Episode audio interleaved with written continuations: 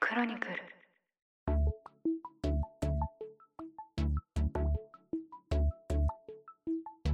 ポッドキャスト総研この番組はポッドキャストスタジオクロニクル代表の野村貴文と新しい経済編集長の志田祐介が面白い音声コンテンツや音声ビジネスの可能性についてあれこれ語っていく番組です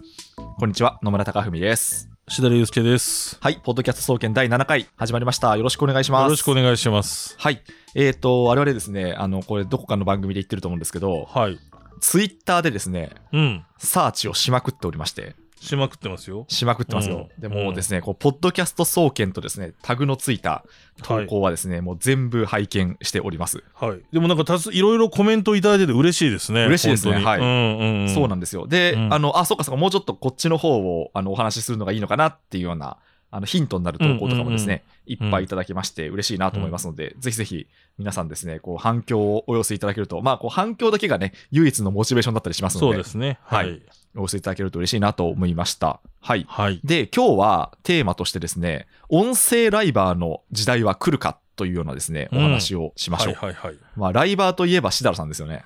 そう。まあ僕はライバーではないんです けど。いや、実はね、はいはなんでこのテーマを選んだかっていうと、はいはい。やっぱりその、僕がやっぱり気になってるのは、まあ、音声に限らず、はいい、その、いわゆるこういう、まあ、コンテンツとか、うんうんうん配信するもの、デジタルコンテンツっていうのは、はい。なんかやっぱり先行したものを追いかける傾向にあるんだろうかということを日々まあよく考えるわけですよ、ね。ほうほうほうほう。で、なんとなくそのポッドキャストよりも先行している類似メディアとして僕やっぱり YouTube うんとかそうですね、動う画んメディアっていうのがあると思っていて、はいはい。要はプロが作るものからまあだからテレビラジオの関係じゃないですけどうん。そういうプロが作るものからユーザージェネレーティブな YouTube ポはいはッドいキャストみたいなのがあるっていうところも似てると思っていてでそこで生まれてくるエコシステムとかも重なってくるかもしれないとかあ追いかけていくかもしれないと思ってるタイプなんですよ。はいはい。でそれで言うとまあポッドキャストはこれも別の回で議論したいんですけど YouTube 化していくのかとかそういう議論もあるんですけうど。んうんうん、えっと、そういう意味では僕がその知り合いで、まあ、本も一度「教会 SNS」っていう本をですね作らさせてもらった、うん菅本優子さん、優子スですね、元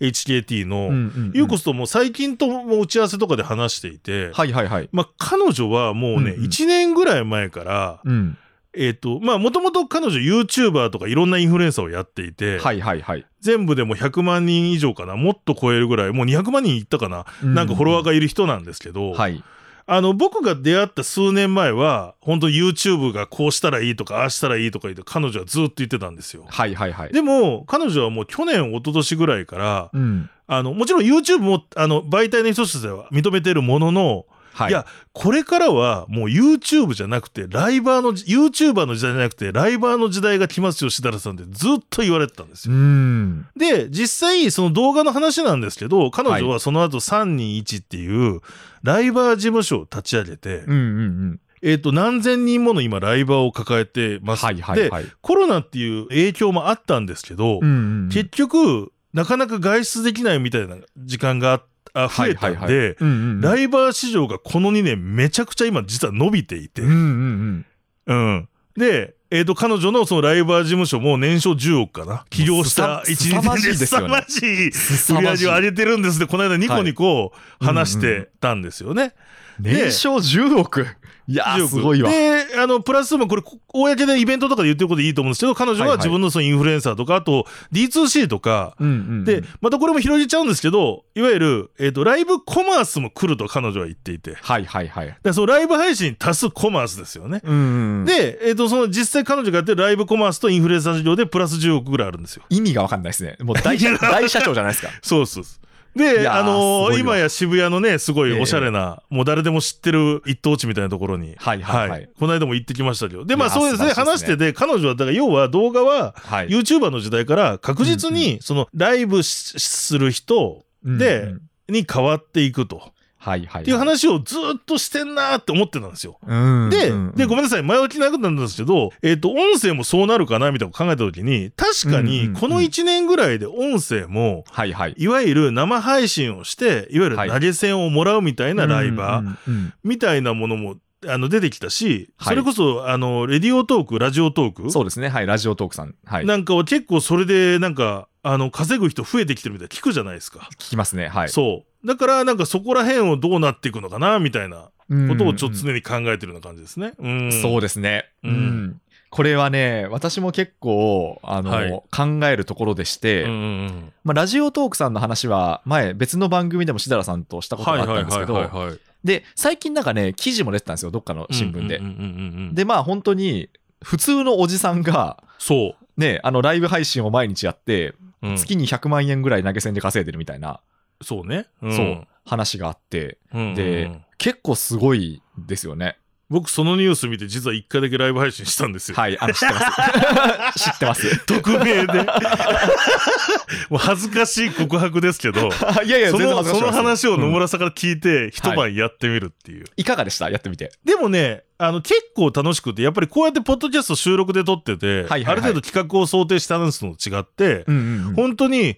あのまあ逆に企画立てない方がいいんだなと思ったんですよ他の方も聞いても、うんうんうんでも、それはそれで心地よかったですし、あはの、いはいはいやっぱりリアルタイムで、うんなんでしょう、相手の顔も見えないし、状況もわからないですけど、はいはいはいリアルタイムで繋がってる感っていうのが、うんこの圧倒的に録音ポッドキャストと違っていて、うん、うんそうですねなんか2、3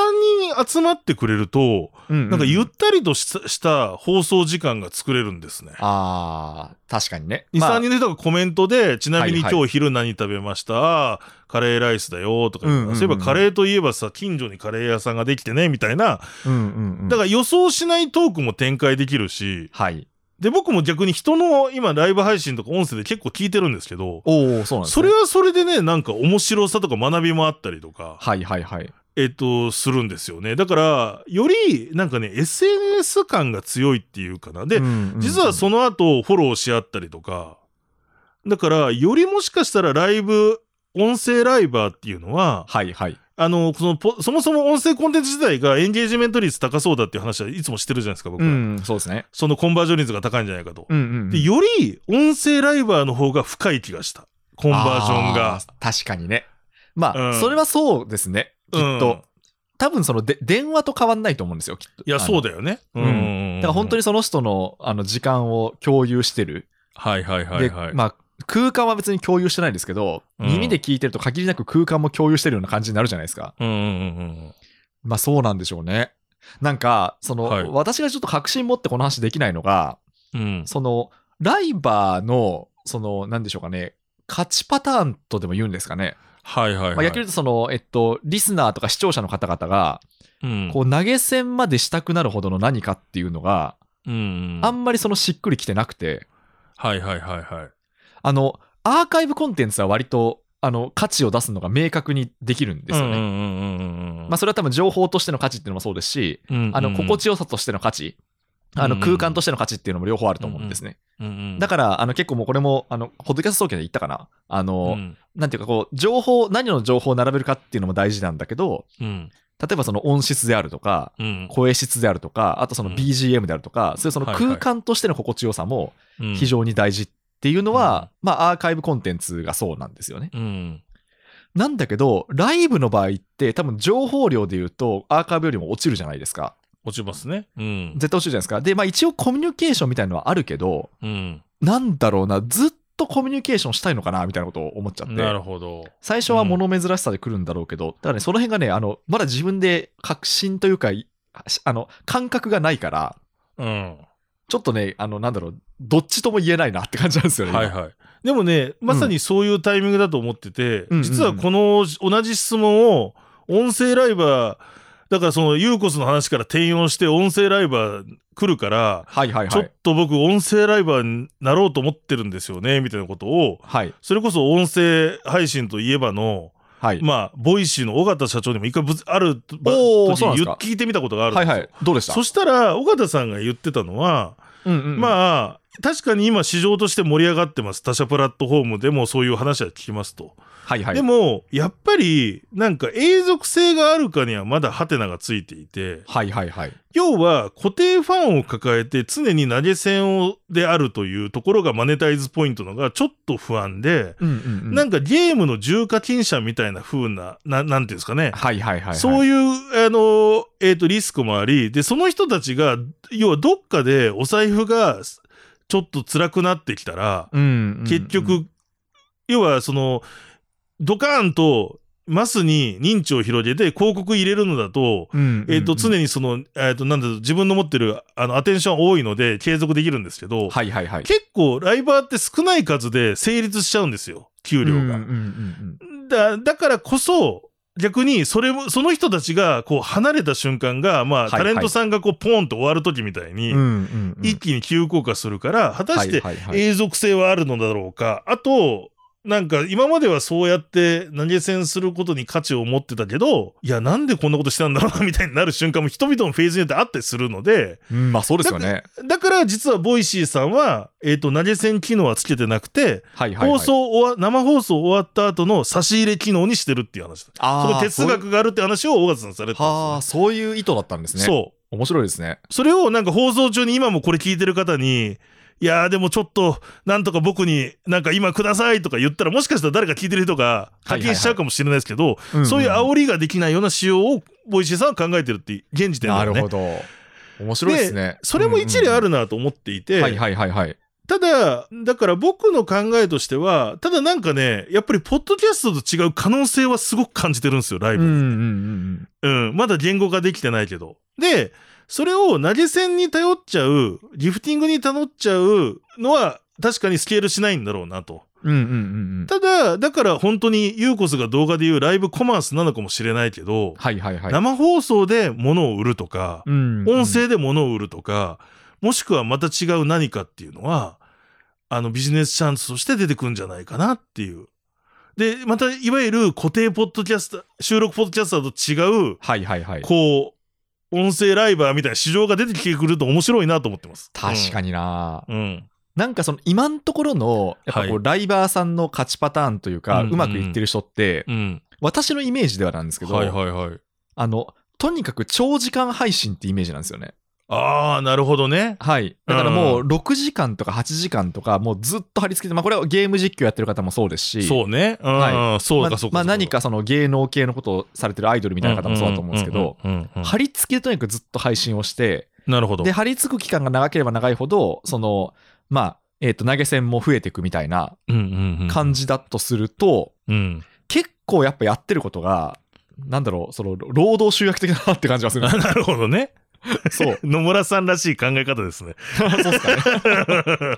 うんうん。そう。で、えっと、なんだろう、な、まあ、そう、それがね、結構個人的にやっぱ気になってるところで、はいはいはいはまあ、ただ別にね、労働集約的でもね、あの、その分、あの、すっごい来るんだったら、それはそれでいいと思うんですけど、い。うんなんだろう、まあ、ずっとやり続けられる人は、やっぱりこう、どういうモチベーションとか、ややっぱその、継続のコツって何なんだろうなっていうのは、純粋に気になります。いわゆる、その企画を決めず、はい。ただ、ただ放送するみたいな場合のやつってことですよね。あんまあ、そう配そ信うでそうねそう。うん。うん。でも時間だけ決めといて、毎日、例えばもう夜9時から、あの、2時までやりますとか、はい次の日の、うんなんか決めてる人いますよね。いますいますうん。うん。いや、だからちょっとね、このね、音声で、あとまあスペースとかクラブハウスも、まあある意味生じゃないですか。生です。ね。はい。はい。またこれまた違う話ですよね。うあんそこはマネタイズが見えてないけど、でもスそうペですねースなんかはね、場合によってはこれ課金してもいいんじゃないかみたいなね。スペースはあの意義が分かりました、私は。うん。あのああれは分かります。あのまあ、要はあれはあの、ツイッターのフォロワーを互いに交換するっていう機能だなと思ったんですよね。なるほど、なるほど。はいいでそれ、それはすごくあの有効に活用できるなと、まあ、まさにね、今、その小麦さんとかはめちゃめちゃされてますけやど、りまくってますよね。はい、うんすごく、なんていうか、いいい機能だなと思い思いましたけどね。そうね。だから、うん要はそのツイッターの、まあ、フォロワーが増えやすいというのが、はいある意味、金銭に代わるインセンティブとなっていて、それなりですでにす盛り上がっているっていう、ツイッタースペースに関しては状況で、ね。そうそうう。そう、今やっぱりもう、ツイッターとかインスタグラムとか、そういうそのメジャーな SNS のフォロワー数って、もうあの資本ですからね。そうだよね。はい、で、ずっとやってる人は、ある程度もう、頭打ちしてるんですよ。うんただ、僕らもそうですけど、やっぱりクラブハウスやった後、はいはいはいはい。全然違いますよね。そうですね増加数うがん。うん。クラブハウス、ツイッタースペースあー、ごめんなさい。ツイッタースペーあそうス。ですツねイッタースペースやった後、全然違うなと思うので。うんそうなんですよね。はい。というわけで、ちょっと、あの、はい。今後の展開に期待というようなオチになってしまったんですけど、まあ、こいのとこやろ、でもね、僕はだかららちょっとね、この音声ライバはい。ー、あのー目指しますんで。はい。 目指してください、ぜひ。目指します。あの、ゲリラ的に僕がその、なんかいろんなライブをするかもしれませんのうでんうんうんう、んよろしければツイッターなどフォローしていただければと思います。楽しみにしております。うん、実験的。昔ね、ボイシーで僕もなんかずっとサウナ行くまであ、のそうそうそう、道やってましたよね。道を中継するっていうんうんうう、ん全然バズんなかったコンテンツ作ったりとかして ちょっとね、やってましたね実験したいなと思う。だから今日なんかね、気になってます、本当にライブが。いいですね。うんはい。はい。ちょっとゆうこさんの話はちょっとぜひ私も詳しく伺いたいですうね。ん。もうめちゃめちゃすごいなと思いました。そう、面白いですよ。はい。うん今回もお聞きいただきましてありがとうございました。はい。ちなみにこの番組は、しだらの村が音声プラットフォーム、ボイシーで配信している、風呂敷畳人ラジオにもアップロードしていきます。はい。畳人ラジオでは音声コンテンツの話だけではなくビジネスやキャリアのお話もしていきますのでぜひお聞きくださいまたオーディブルではみんなのメンタールームというリスナーの皆さんのお悩みにお答えをしていく番組を配信していますのでそちらも合わせてお聞きくださいはい。番組への感想は「ハッシュタグポッドキャスト総研」ポッドキャストは英語総研は漢字で投稿いただけると嬉しいですそれではまたポッドキャストでお会いしましょうさようならさよなら。